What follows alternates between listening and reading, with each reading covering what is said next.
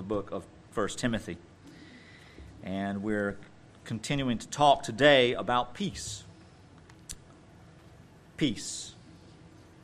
I've been pondering this in my own life over the last few weeks about how really the one true antithesis of the peace of Christ in the heart of our flesh is indeed discontentment. Just think about that for a second. And let's just call it what it is, as the old adage is call a spade a spade. To be discontent is to sin against the Lord. No amens. To be discontent is to sin against the Lord. No matter the reason, no matter the circumstances, no matter the environment. So, by that reality, by that statement alone, we all can say very clearly that we have sin in our lives. I mean, we know other sins, right? But the sin of discontentment is the opposite of peace. Fear, doubt, where does it come from? I think it roots in discontentment. We wish we were in a different place. We wish we had different circumstances. We long for a different scenario. We're not at peace where we are. That's the whole idea of being discontent. We're not at peace where we are. We're not at peace with what we have. We're not at peace with who we are. We're not at peace with what we want. And beloved, the opposite or the outcome of discontentment is despair, hardness, bitterness, frustration, fickleness, insecurity, and the list goes on and on. For me, anger. When things aren't going my way, I'm angry. Not at anyone, just in general. could punch the air, you know? That's my protection. I get angry. Why? Because when I'm angry, I feel strong. How about you? It's like an ant pointing his finger in God's face. As Brother Trey read out of Job this morning, you know, who are you to question me? But that's what we do. That's what we are, beloved. Even in our regenerated flesh, our flesh is weak. Our flesh is sinful. Our flesh is wasting away, and it will, in its corruption, die. It will die, and it will be destroyed. And for we who are in Christ, it will be renewed. The soul shall not die, the spirit shall not die, but the sinful flesh will. It's a promise. In philosophy circles, without getting into the weeds, let's just say that it's been for a very long, long time understood that the simplest answer is typically the thing that we should focus on. And Jesus taught us that. When he says faith like a child, unless your faith is as one of these, a simile, it's making a comparison that as a child believes anything and everything, so should the faith of a child of God be. Not bogged down in the weeds and the ditches and the th- thickness of the depths of all these crazy stuff. Not with absolute constant plowing against the mud of contemplation, but just sitting still like a leaf on a pond, flowing in the wind of the Spirit. That is literally blowing where it wishes. Now, think about the difference between plowing through mud and resting on the top of the water surface. A child and a child's faith rests in a simple way. A child can be discontent, but it doesn't take much to pacify them, does it? I know you just had a horrible day. You want a piece of candy? Candy. Hey. You see?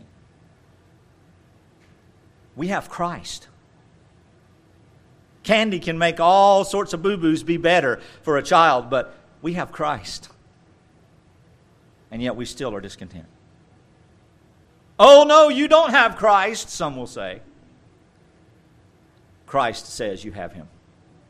Better yet, Christ says he has you. And if your faith rests in Him, you belong to Him. And the reason that you know you belong to Him is because you know Him. Beloved, this letter is going to deal with a lot of discontentment. This letter that Paul, these letters that Paul has written to his protege Timothy, to this elder, to this young boy who is now in charge of an entire city, of overseeing the joy of the saints and their well being in the faith. Timothy's not evangelizing them, he is overseeing those who have heard the good report of the finished work of God Almighty through the one he set apart and anointed for himself to satisfy his justice in his death. That is gospel. That's a modern day literal definition of gospel, what I just said. But we're discontent. By nature, we're discontent.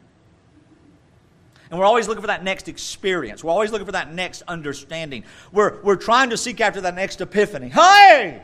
We can ride the waves. See, we, won't, we don't want still water. We don't want that which is promised in John's revelation. The sea of glass. What is that picture there? No waves, no ripples. What is that an image of? Absolute, eternal, sovereign, divine peace. That's what it's a picture of. And guess what's happening in that imagery? There's no sea of glass. In the imagery of that, that, that exposition, the wicked are being cast into the lake of fire. So you'd think there'd be a little turmoil in the water, right? No, absolute contentment, absolute confidence, absolute peace, absolute rejoicing. Because all is well with the soul of righteousness. You see. Beloved, I really think that this is the point. This is the, this is the stick. This is the, this is the, the, the, the, wrench and the cog of Christian living in America right now for the true church is that we have lost our joy in Christ. And we long for another lover. We long for a greater knowledge. We long for a deeper experience when everything that God is has been revealed to us in Christ, and there is nothing that He has for us that He has not already given us. And we're all guilty. Some people think preaching ought to be convicting. No, the Word of God is convicting. Some people think preaching ought to be only theological things about redemption, but yet that's not what the apostles taught. The apostles taught doing. The apostles taught being. The apostles taught and commanded joy. Do you know the whole expression of believe on Jesus Christ is a commandment from God to his people? Change the way you are thinking and believe on the things that I say about who I am. This is Christ speaking. We have summed it up in repent, believe, repent, have faith. But we don't know what that means. And so we're discontent even in our understanding of these things. Beloved, we're not here to be discontent. We're here so that as the elders oversee our joy, we are learning to be composed in the simplicity of grace, to, to rest in the sufficiency of Christ and realizing that that resting, that striving to rest and working to rest is a spiritual battle, not a physical one, not an emotional one, not a mental one, not an academic one, not a theological one. It is a spiritual battle with which the spiritual forces of evil are working against the very flesh that we live in, and the power of God the Holy Spirit, who does as he pleases with the elect and the non elect will guide us to truth and patience and peace.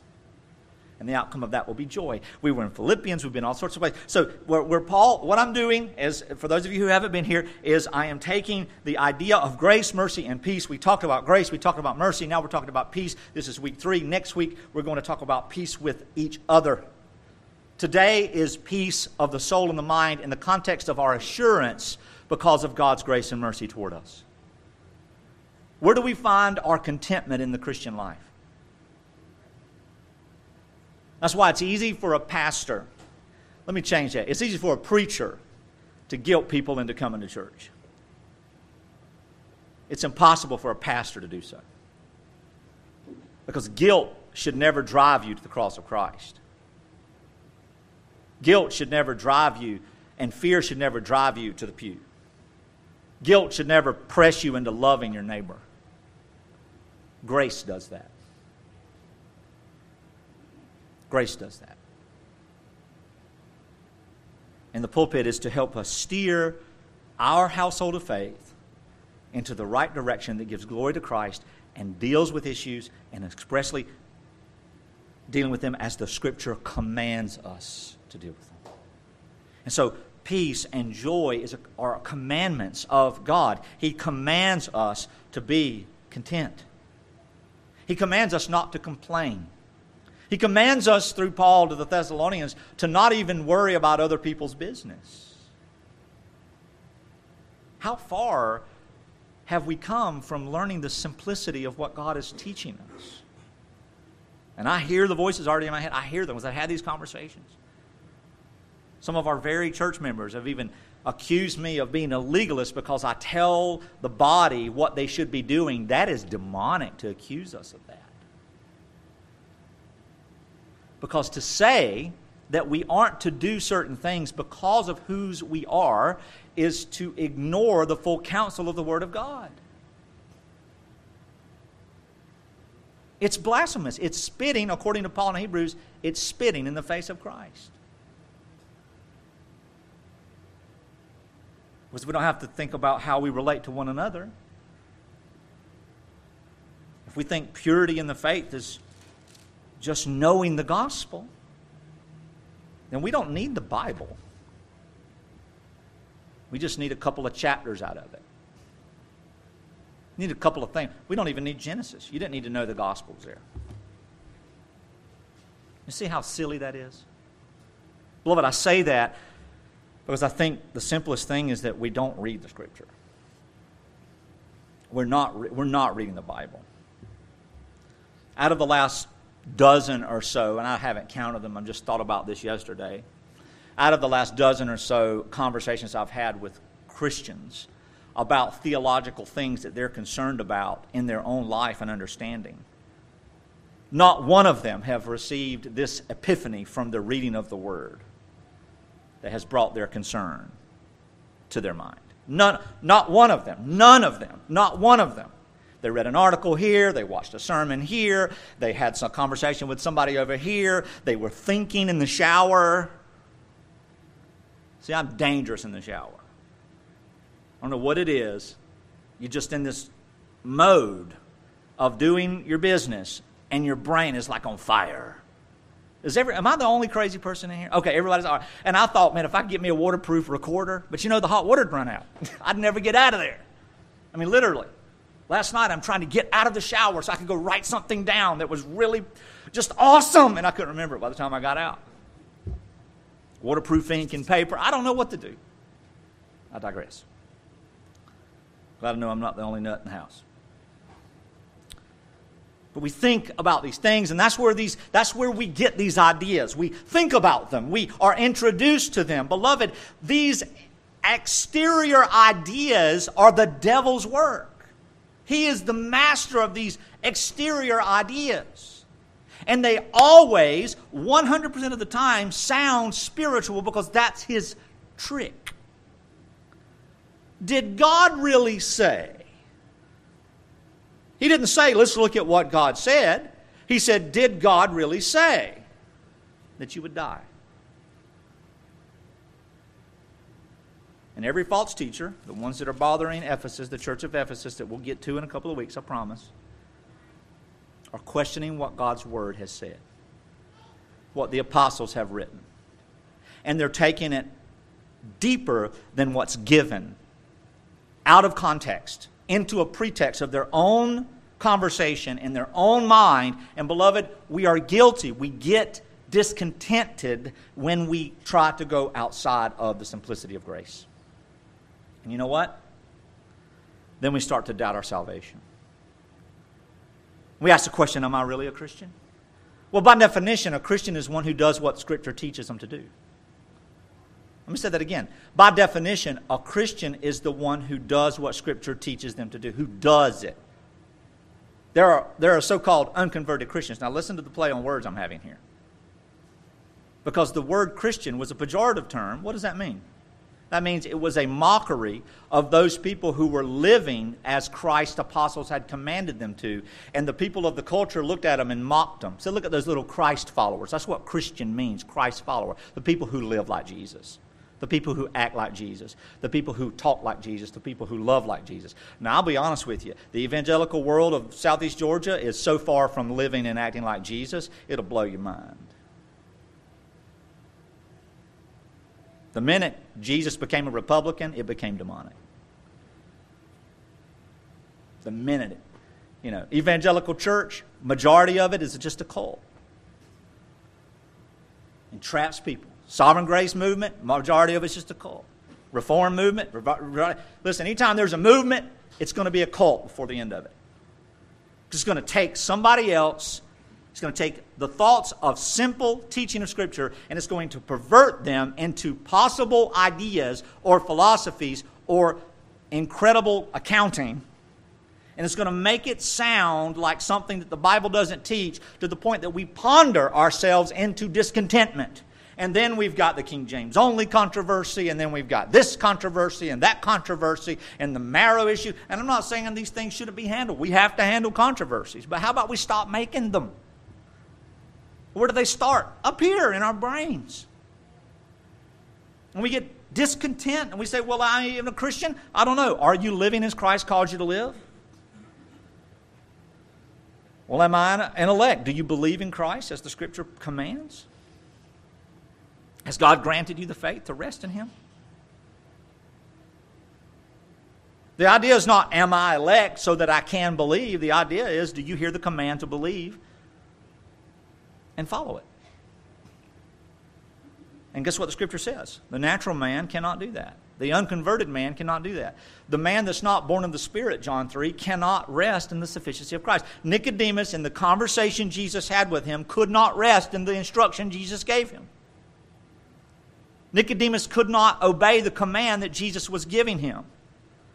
And so Jesus gives these, these, this, this, these different, uh, this contrast. Those who are believing in me have eternal life. And those who are not believing in me are condemned already. He was telling Nicodemus he was condemned already because he was not believing in me. This is simple teaching. These aren't to be, do- we're not to dive into what Jesus really, really, really, really meant and then decide about where God's going to really be thinking about certain things in the context of that conversation and how God was looking at Nicodemus. You know why we're not supposed to go there? Because God did not reveal himself to us that way. And that is to ask, is God really like this? Did God really say this? And this is where a pastor versus a preacher will start to become very clear. Because I despise I despise when people cause you to doubt the very teaching of Christ. Because that's the devil's business. And the flesh is ready for it, isn't it?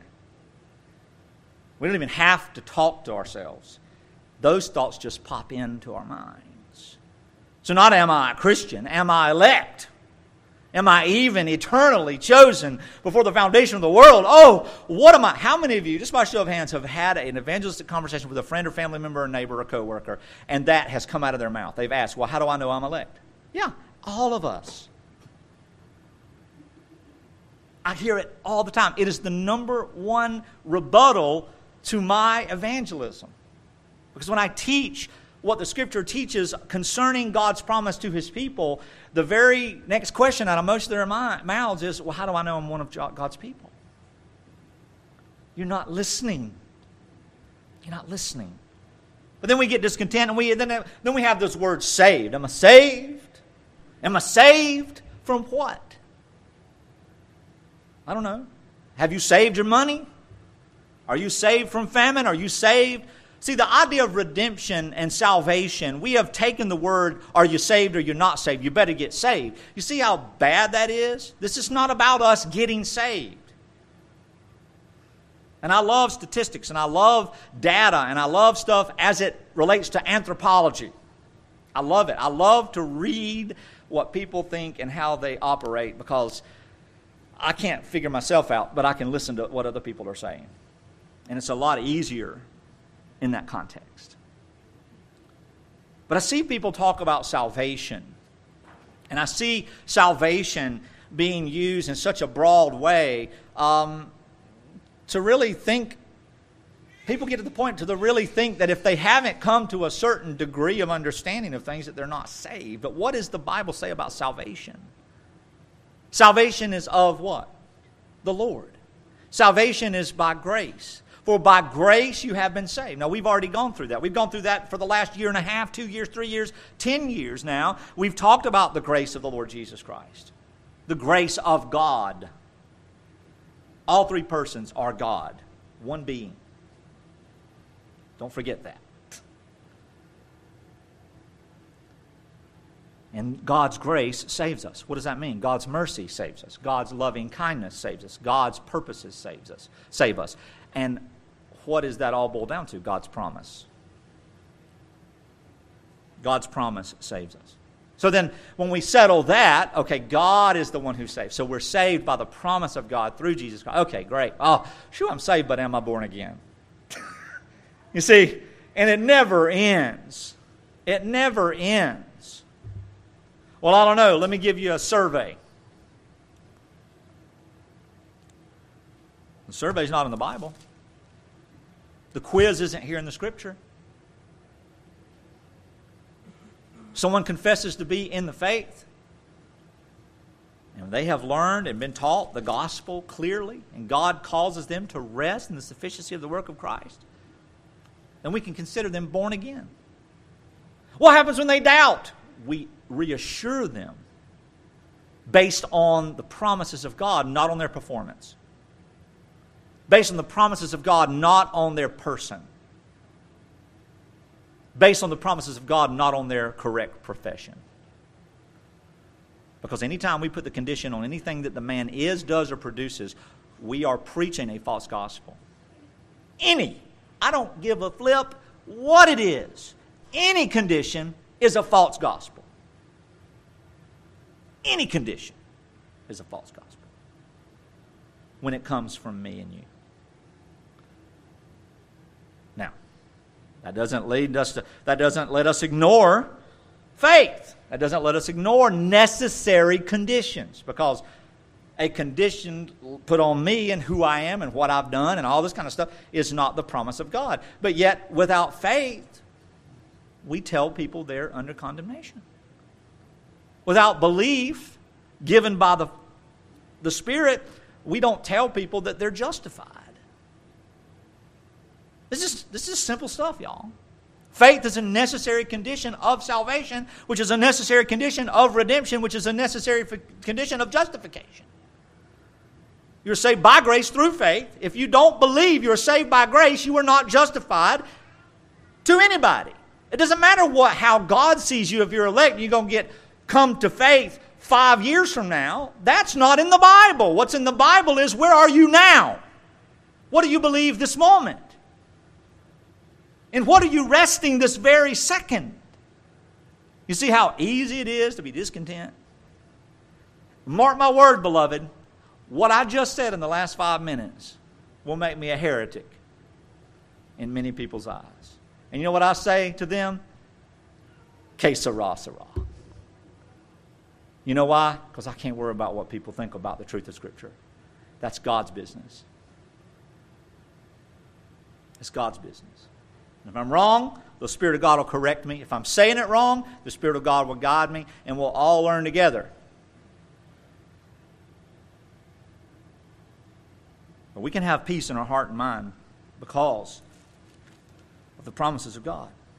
I want us to turn to Romans 8 and I want us to read. We're going to read a lot of scripture this morning. Matter of fact, I don't have a whole lot of preaching to do after that little introduction because God's word says enough. And I'm going to show you a little bit through our walking. We're going to go through Romans 8 real quick. We're going to also go through Hebrews, several different chapters, reading probably the 20 minutes worth of scripture in the next 40. Because the scripture teaches us. So two things are going to happen. One, you're going to learn the truth that the Scripture is trying to teach you and teach me, teach us, and we're going to understand peace from the position of assurance. And then we're also going to learn how exposition is really done. Because the scripture actually preaches itself, and then we pause and ponder it and make application. In Hebrews, um, excuse me, in Romans chapter 8, we'll go to Hebrews in a minute.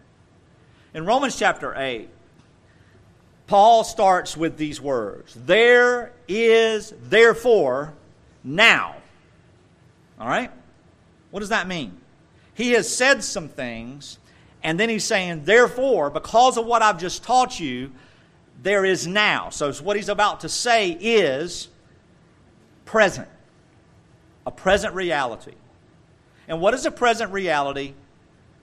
What is the present reality he's talking about? No condemnation. So presently, there is therefore no condemnation. Who's he talking about?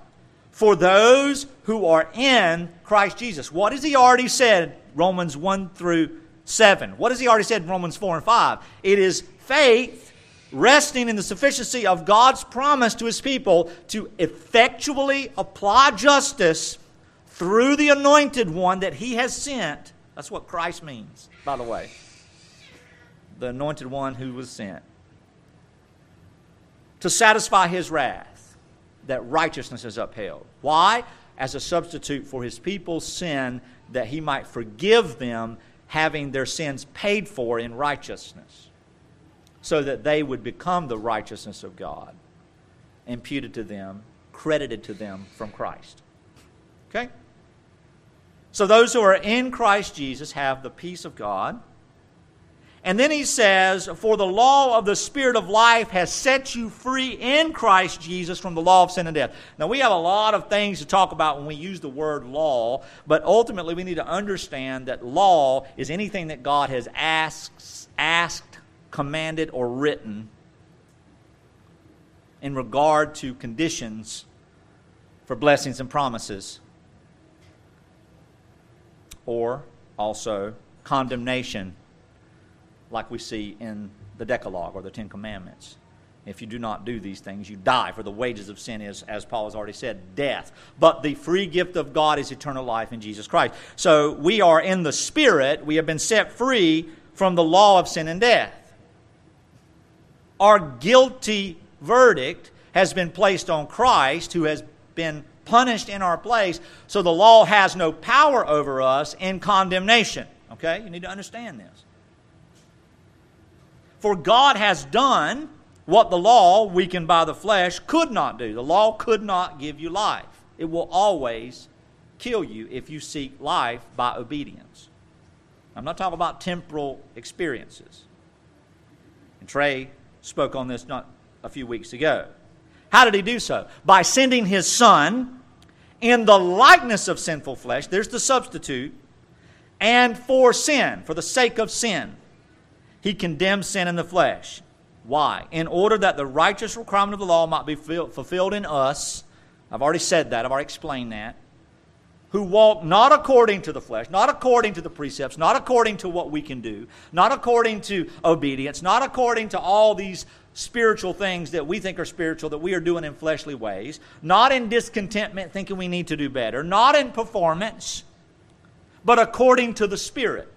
Because the Spirit informs the mind of the regenerate of the sufficiency of the work of Christ, and then by the reading of the Word of God as He sees fit, through the assembly and the oversight and the maturing of the saints together, we individually and corporately grow into our understanding of what God has done deeply, more so some than others.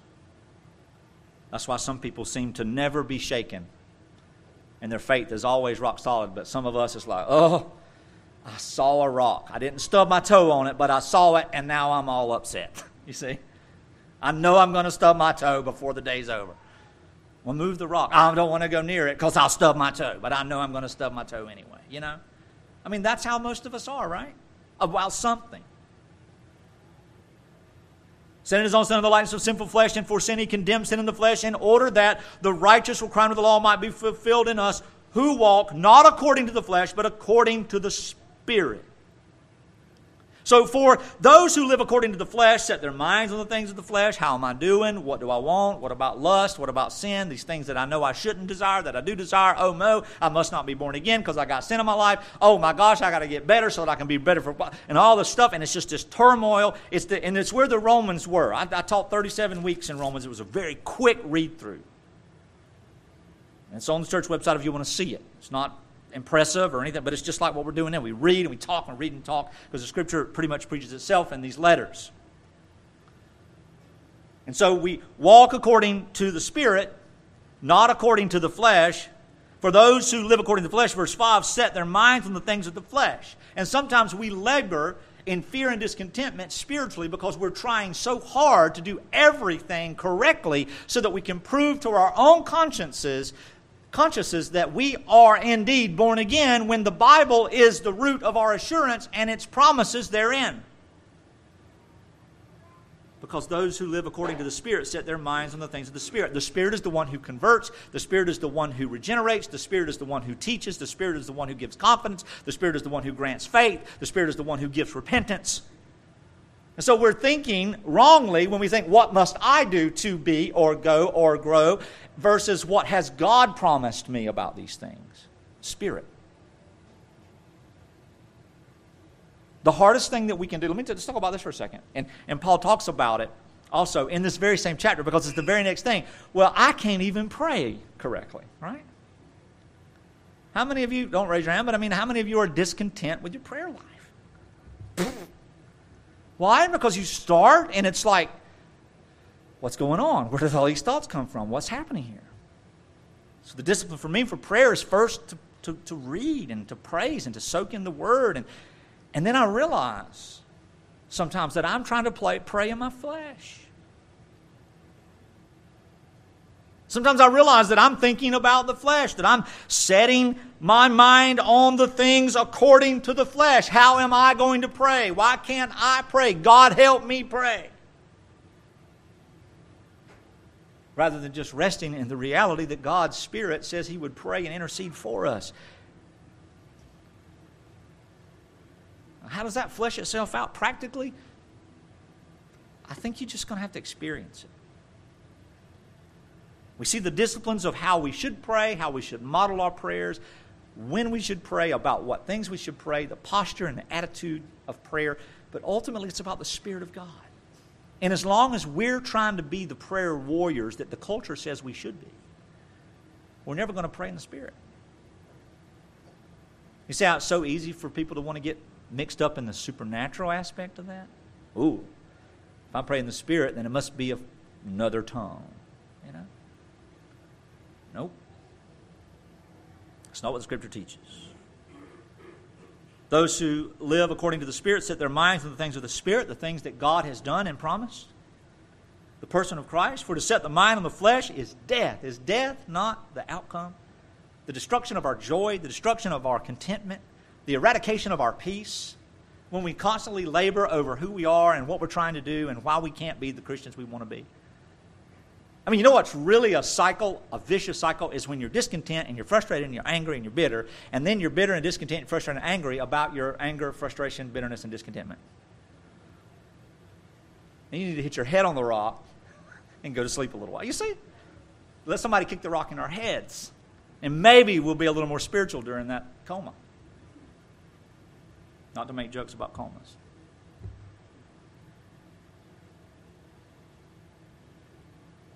For to set the mind on the flesh is death, but to set the mind, listen to this, listen to this, but to set the mind on the spirit is life and peace. It's peace. Beloved, you got to read your Bible. Don't read, don't read verses. Read your Bible. Read the letters of God. Read the Spirit of God speaking to his people. Read the Bible. Read it I cannot tell you that this is the only place you are going to find contentment and peace and the only means through which you will find rest for your souls and the only place and the only discipline that will cause you to make good, wise choices and to get out of our emotional turmoil, fear, and frustration.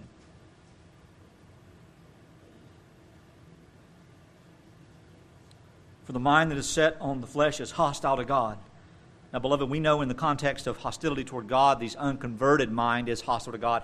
But, beloved, I'm going to tell you right now, the converted mind that is set on the flesh is hostile to God. Because it violates the promise of God's peace. It contradicts what God has promised us in Christ. And not only what God has promised, what God has finished, what God has fulfilled. See, an unbeliever, when I say these things, they go, huh? I don't just don't understand how can I can be at peace with God without cleaning myself up. Without being something better, without doing something. Well, that's the whole point. You can't be at peace with God until He shows you how He has made peace with you.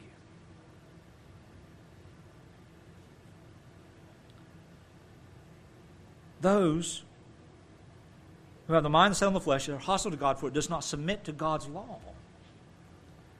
Isn't that the craziest thing? Because isn't that the hostility? Isn't that what we're all talking about? Discontent or I need peace. I'm going to do and be and strive and do and be and strive to the point where now I feel as though I am adhering to the commands of Christ to a better degree than I was. And the scripture says that person is hostile and cannot submit to God's law. Why? Because God's law says we must live in the Spirit that which God has accomplished. Indeed, it cannot, those who are in the flesh cannot please God. And of course, Paul is talking about the unconverted here. I just made that little side idea that we also can be hostile in our thinking when we put on flesh. You, however, verse 9, are not in the flesh, but in the Spirit, if in fact the Spirit of God dwells in you. Anyone who does not have the Spirit of Christ does not belong to him. But if Christ is in you, although the body is dead because of sin, so you thought I was making that up when I started out the sermon, didn't you? The Spirit is life because of righteousness. Now let me let me state something and then move to Hebrews. The Spirit of God, God Himself in us, working in us, is our life. We're going to sing it. Number 389 right there. All I have is Christ. God is our life. We are not our life unto God. God is our life. The Spirit of God in us is our life. Our bodies, in all of their glory, are dead. Our fleshliness, in all of its perfection, is dead. Our obedience and absolute striving is dead. Now, I'm not saying, because has, he's already dealt with this. See, you got to know where Paul's come from. Paul's already said, okay, I'm preaching a gospel that is all of grace. I'm preaching a good report here of what God has done. And it's just, He's done it and slung you into it. He snatched you out of death and crammed you into the, the bread dough of eternal life, Jesus Christ. And there's nothing you can, you can't get out of it. You can squirm, he's going to bake you in there, and you can't escape. There's no way you can get away. He's the big bodybuilding uncle that hugs forever. You know? You know, get away now, are you, boy? Gives you that noogie up there, and you got bruises on your skull. God will not let you go. And the natural response is, I can do what I want to do, live how I want to live, be how I want to be. The Addams family. I mean, you know, we can just do what we want to do. There's no recourse. Of course, there's a recourse in the context of our temporal lives. And the worst part is when we sin, we're actually shaming Christ because he died for that sin. So, should we continue to sin that grace may abound? It cannot be, Paul says. Do not do that. What's the instrument of keeping us in check?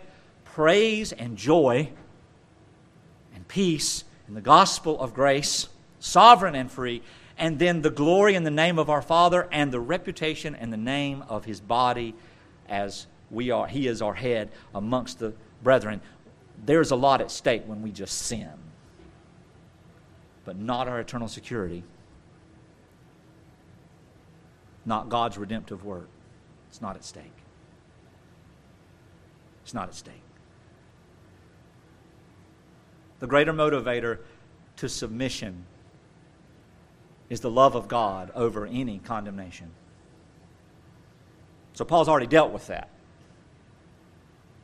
That's why you read Romans, not just chapter 8. chapter 8. Oh, wow. This is great. Of course it's great, because we've gone through some struggles here, haven't we? The Spirit is life because of righteousness. So God is our life because of righteousness, because God has killed his Son in order to establish and uphold righteousness because he is going to give us a pass for our guilt. We have worked really hard to get our check. The check is due. Even if you don't pick it up from the employer, the employer has to send it to the state, and the state holds it in an escrow forever. An employer cannot take your money back if you don't pick it up, pick up your final check. That's yours. The check of death is written for us. But Jesus cashed it. you see? So, life because of righteousness. Because Jesus died, righteousness is upheld. Goodness. I mean, you know, we've got to get to Hebrews, but Romans 3 the righteousness of God is not displayed in the law, though it's a shadow of it. The prophets of the law bear witness to righteousness, but the, right, the true righteousness of God, the fulfillment of what the shadow of the law gives, is Jesus Christ. And more than just Jesus in his person is his work of redemption, his propitiatory work of satisfying God the Father's wrath and justice and righteousness in his death for the sake of his people. How do I know? He grants you the faith to rest in the sufficiency of the work of his Son. But we're not in the flesh, but in the Spirit. If the Spirit of Him who raised Jesus from the dead dwells in you, he who raised Christ Jesus from the dead will also give life to your mortal bodies through his Spirit who dwells in you. We have peace. Peace within. Peace with God, peace in the gospel, peace with God the Father, peace because of the work of Christ, peace inside of our hearts and minds to know that we have eternal life. Now, go over to the book of Hebrews, and we'll spend the rest of our time here today. When we go and we begin to read in this text, it's so hard to start. This letter is written in such a way it's almost impossible to pop in the middle of it. It's really difficult because it is like you got eight minutes to write this, Paul, and go. And he just wrote and it sent it, and it was done. It wasn't, you know, it's written in such a way that it is one message. It's one message. And then there's some application and some therefore and some commandments from, the God, from God through the Apostle Paul to the Hebrew, Jewish, ethnic Jewish people who are in Christ Jesus, who are being tempted to look inwardly for their assurance who are being tempted to walk away from the peace that God has established through His Son and to try to find some solace, some contentment, some confidence in the doings of Judaism, which is to the strict adherence to the precepts of Moses, aka the law of God, the prophets, etc. And Paul starts this letter out by saying to, its, to the recipients, God has spoken to us and our forefathers for a long, long, long, long time through the prophets. And we've learned a lot about who He is, but now we know Him perfectly because He speaks to us through His Son, who he, whom He appointed the heir of all things, through whom also He created the cosmos. He is the radiance of the glory of God and the exact imprint of his nature and upholds the universe by the word of his power.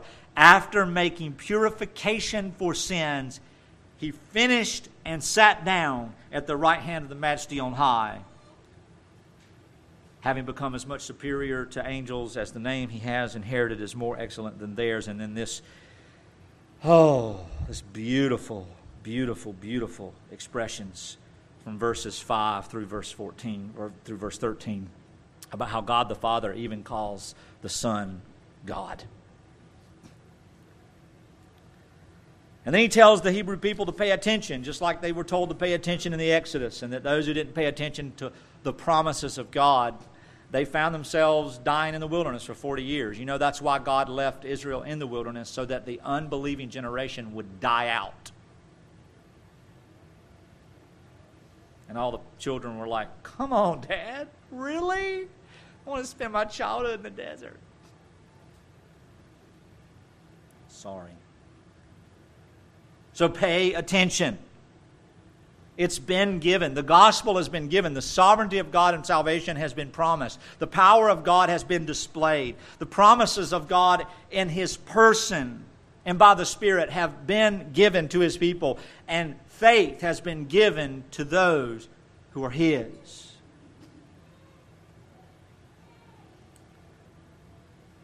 And then in chapter 3 of Hebrews, Paul talks about the fact that Jesus Christ is greater than angels for chapter 1 and 2 and greater than all things and greater than Moses and greater than Melchizedek and he keeps on talking and greater than the prophets. Because all of these things are shadows of the real. Jesus Christ is the one who has come that he is the high priest that finished the work. He doesn't go in year after year after year. He finished. He got through. He rose from the dead. He sat down at the right hand of, righteous, of, of righteousness. That's a picture of Jesus as the high priest that no high priest in the mortal flesh could ever have, born of a man and a woman. No priest can go into the Holy of Holies as if he's there with his pops.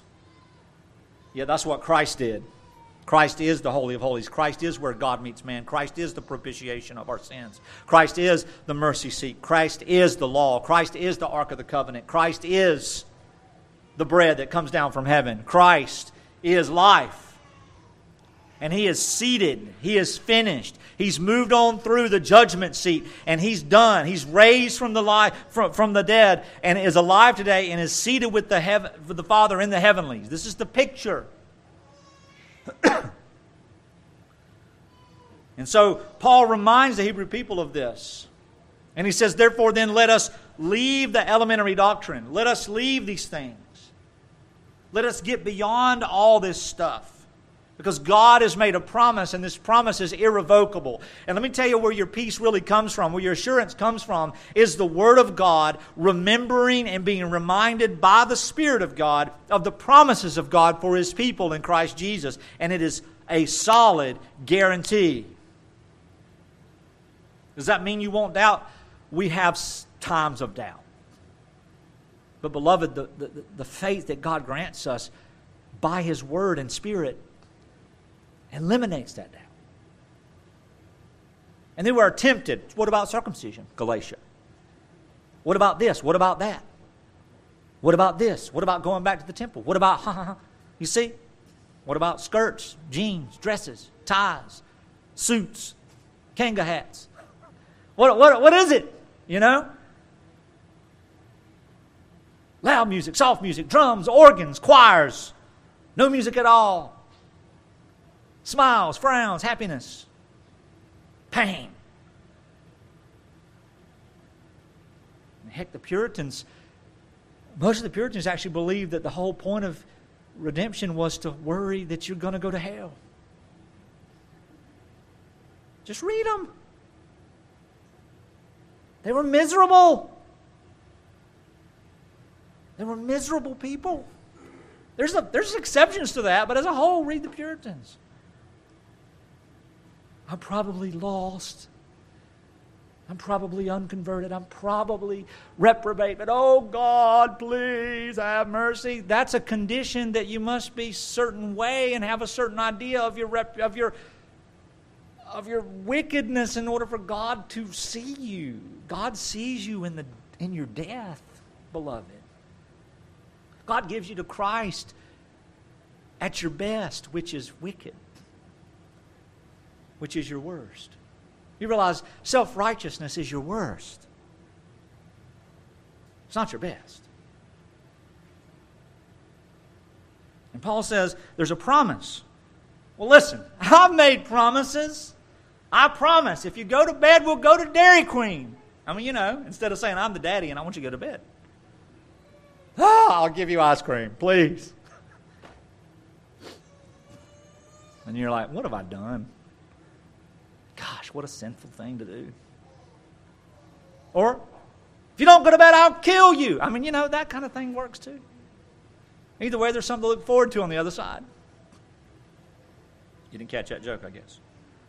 So when we tell promises, when we hear the word promise today, it means nothing.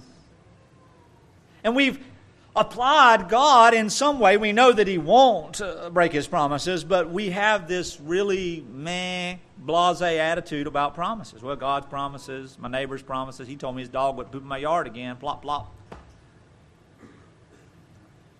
To each his own. What does the Scripture say about the promises of God? Verse 13 of chapter 6. Get ready. We're going to go to 6, we're going to go to 9, we're going to go to 10, and 11, and then John 10. Here we go. For when God made a promise to Abraham, since God, He, had no one greater by whom to swear in His promise, He swore by Himself, saying, Surely I will bless you and multiply you. And thus Abraham, having patiently waited, obtained the promise. For people swear by something greater than themselves, and in all their disputes, an oath is final for confirmation. So when God desired to show more convincingly to the heirs of the promise, notice that language there. It wasn't that the promise had to be received, they would inherit it. Nothing they could do about it. Even if you don't know about it, faith comes to you through the hearing of the promise. To the heirs of the promise, the unchangeable character of his purpose. Now, let me read that again. So, when God desired, verse 17 of Hebrews 6, when God desired to show more convincingly to the heirs of the promise the unchangeable character of his purpose. So, what did he want to show to his people?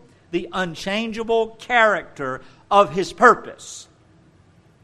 The immutability of God, the unchanging essence of his being, that everything he has purposed to do will come, and everything he has promised to do is as good as done.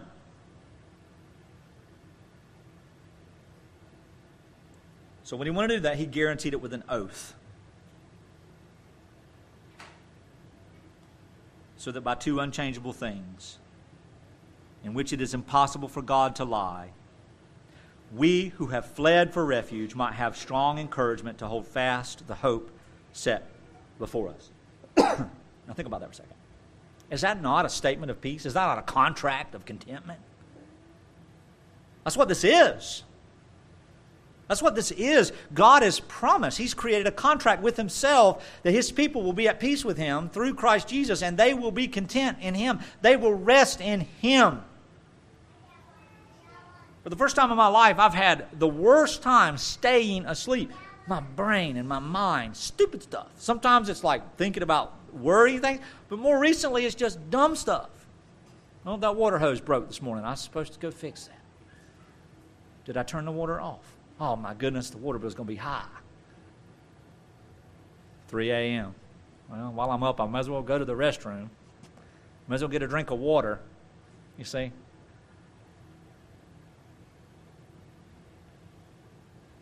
Think and think and think and think. And rest doesn't happen. But in the promises of God, we don't have to worry about we don't have to contemplate. We don't have to dig under the surface of what God has said to see what He really means. Or if He says it's by grace, we have to figure out what grace looks like in the context of its establishment in our own minds and lives.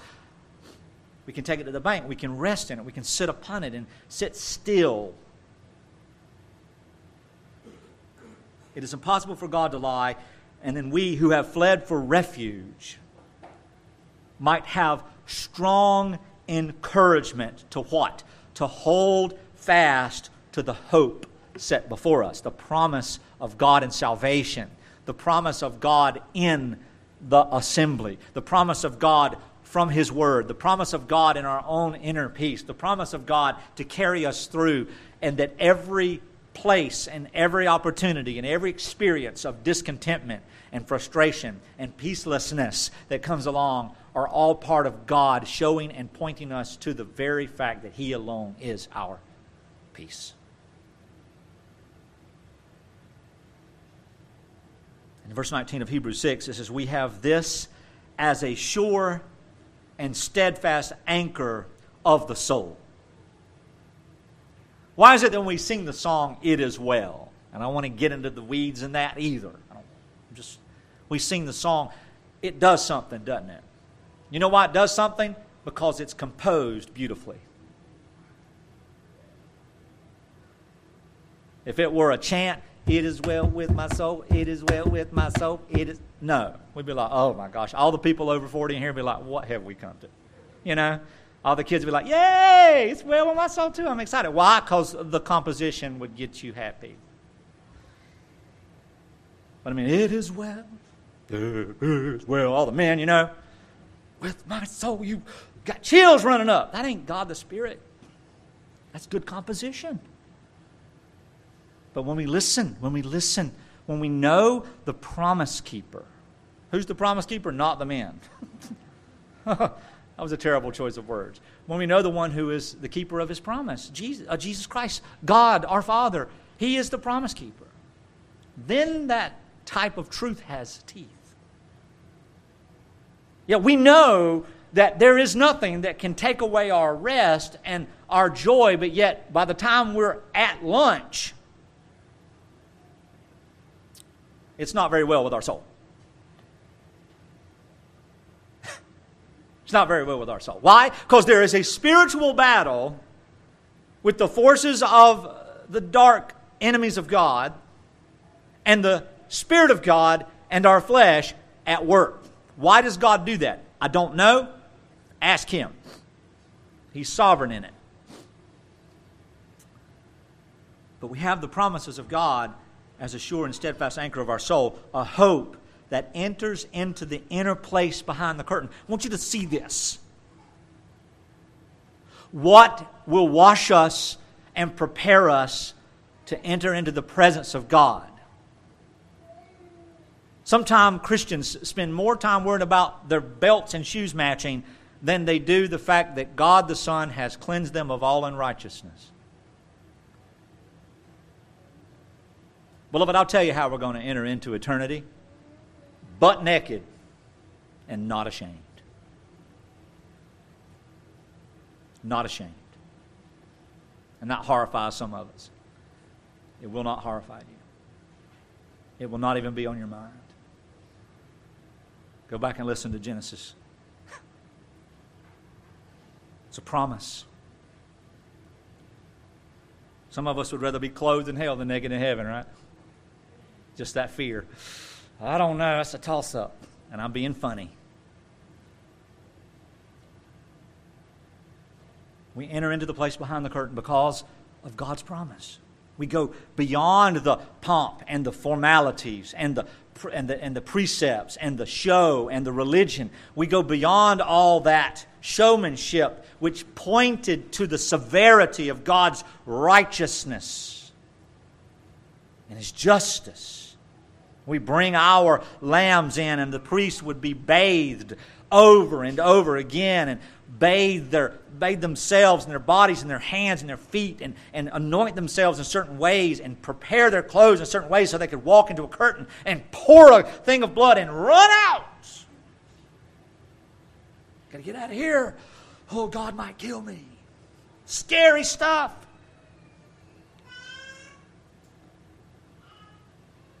But Jesus, as verse 20 teaches us, has gone as a forerunner on our behalf, having become a high priest forever. And then it says, after the order of Melchizedek, which takes some further explanation, but just understand that that's a picture of an eternal kingdom. It's not a real eternal kingdom, it's a picture of an eternal kingdom. That's why he uses that comparison. Jesus has gone there, and he torn out all the shadows, and he busted down all the oracles and all the different things and the showbread, and he tumped over all the tables, and he just tore down the curtain, and he bled himself out before the Father. And all that is washed away, and we are cleansed, and we go into the presence of God intimately because of the promises of God through Christ Jesus. Beloved, faith rests and sits there.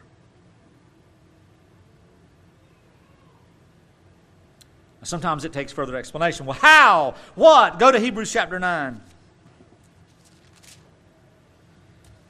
It's almost impossible to start there.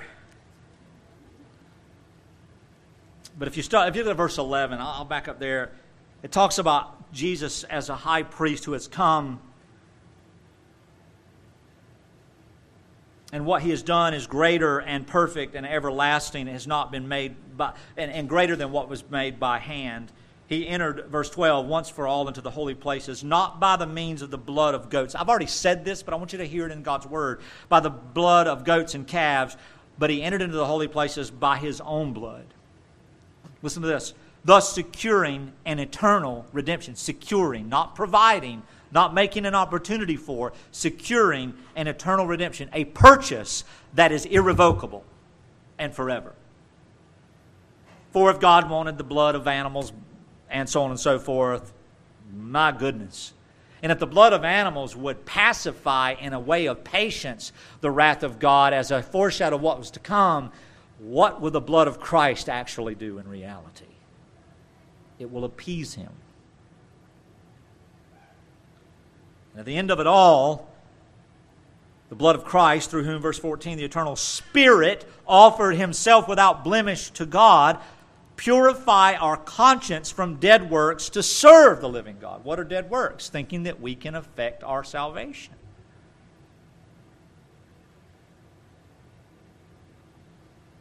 Therefore, verse 15 is where I wanted to go. Therefore, he, Christ, is the mediator of a new covenant so that those who are called may receive the promised eternal inheritance, since a death has occurred that redeems them from the transgressions committed under the first covenant. For when there is a will involved, the death of the one who made it must be established. You know, in order for me to get great granddaddy's estate, he has to die, and that death has to be established by a death certificate.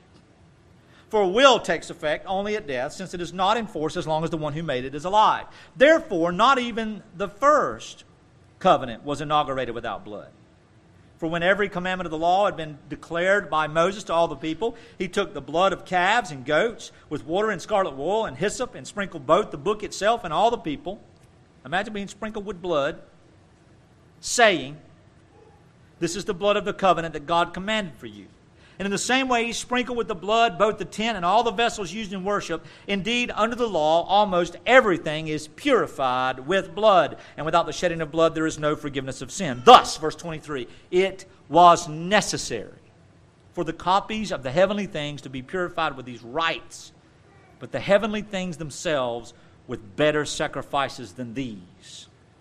For Christ has entered not into holy places made with hands, which are copies of the true things, but into heaven itself, into the presence of God, to now appear on our behalf. Nor was it to offer himself repeatedly. I've already said this stuff, but I want you to hear it. Nor has he offered himself repeatedly as the high priest enters into the holy places every year with the blood not of his own, for then he would have had to suffer repeatedly since the foundation of the world.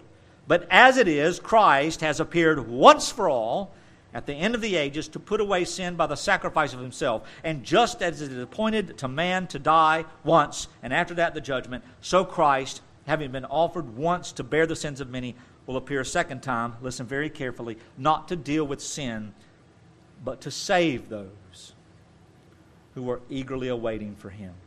You see what saving faith does?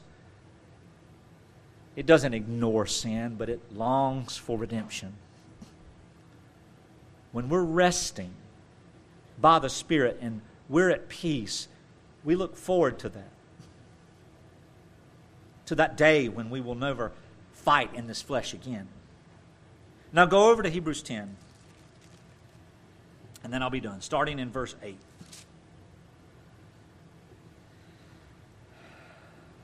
When he talks about the shadow of the law, and we've been cleansed of sin,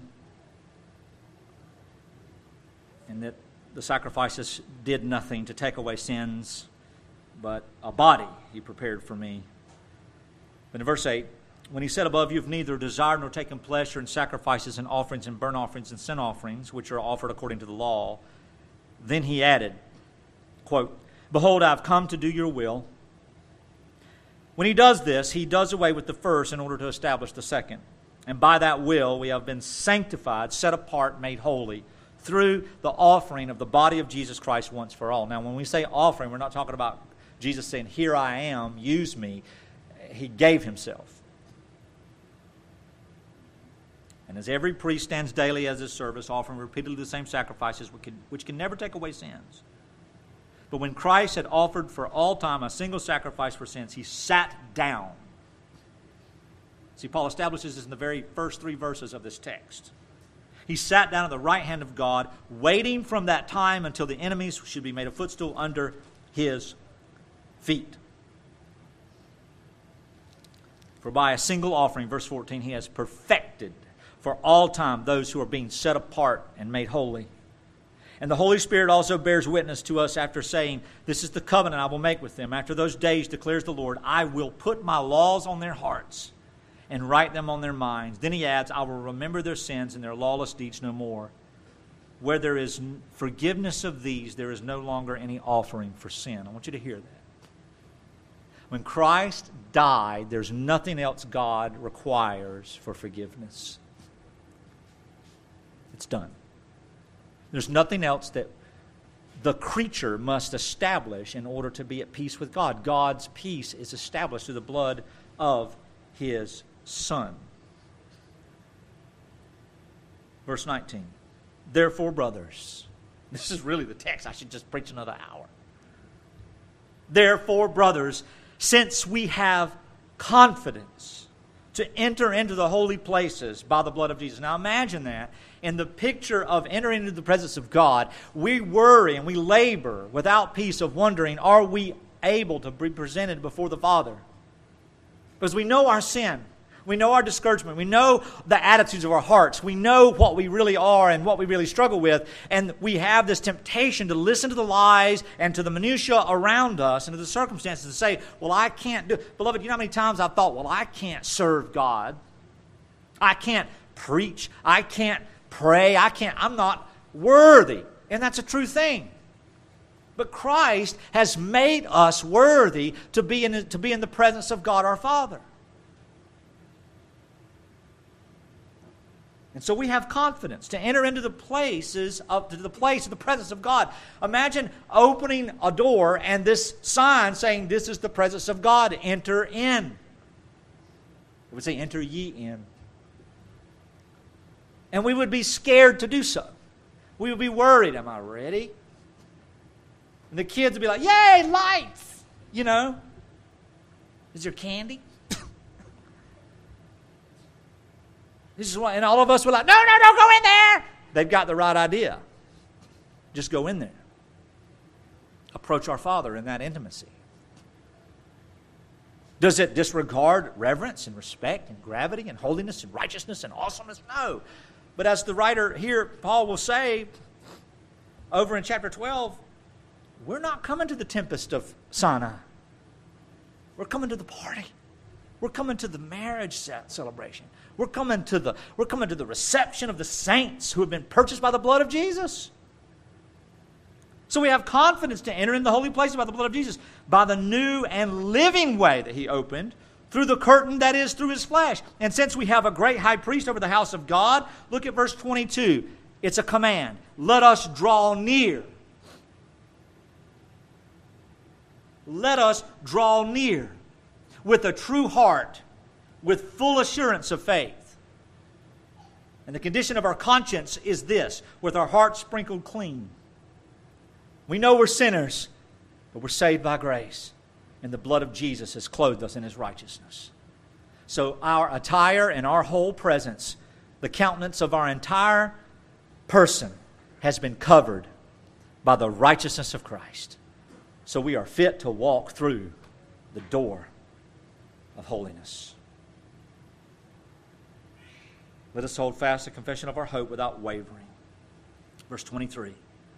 How can we do this? How do I know that I'm in this state?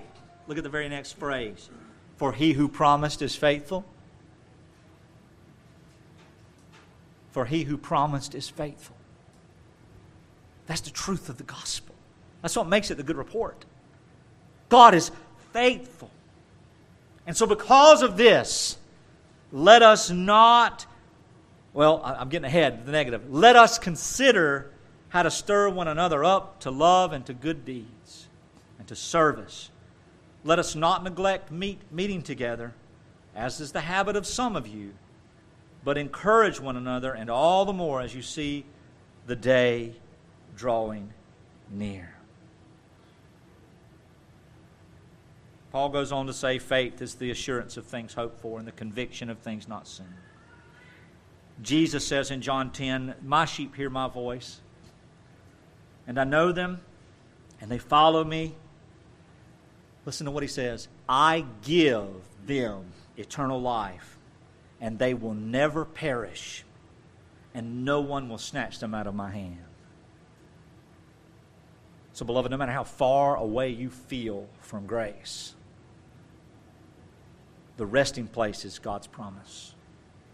The resting place is faith in Christ Jesus. And that is inner peace, as Paul would tell the Philippians, beyond all understanding. Let's pray. We thank you, Father, for this peace that comes only through Christ. We thank you, Lord, for loving us. We thank you, Father, for tolerating us and putting up with our knuckleheadedness, our foolishness. Father, our doubts and fears. And we thank you, Lord, that you've provided the means through the discipline of learning and worshiping and teaching and correction that we all will grow. And that you didn't leave us in that place of despair. You, you don't leave us in that place of bitterness, even though we find ourselves there and heading that direction. Father, you steer our paths back to righteousness, back to faith in Jesus Christ, our righteousness. And we don't look at ourselves as our hope, but we look at the one who gave himself for us. And so, Father, as we leave our worship today, we pray that you will be with us. Lord, help us to be patient with those who doubt.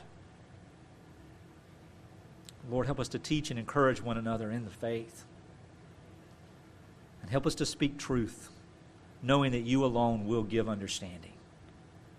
And let us do it and endure it with much patience, just as our Lord has had much patience when he gave his life.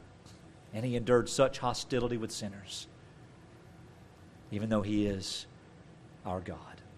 In his name we pray to you, Father. Amen.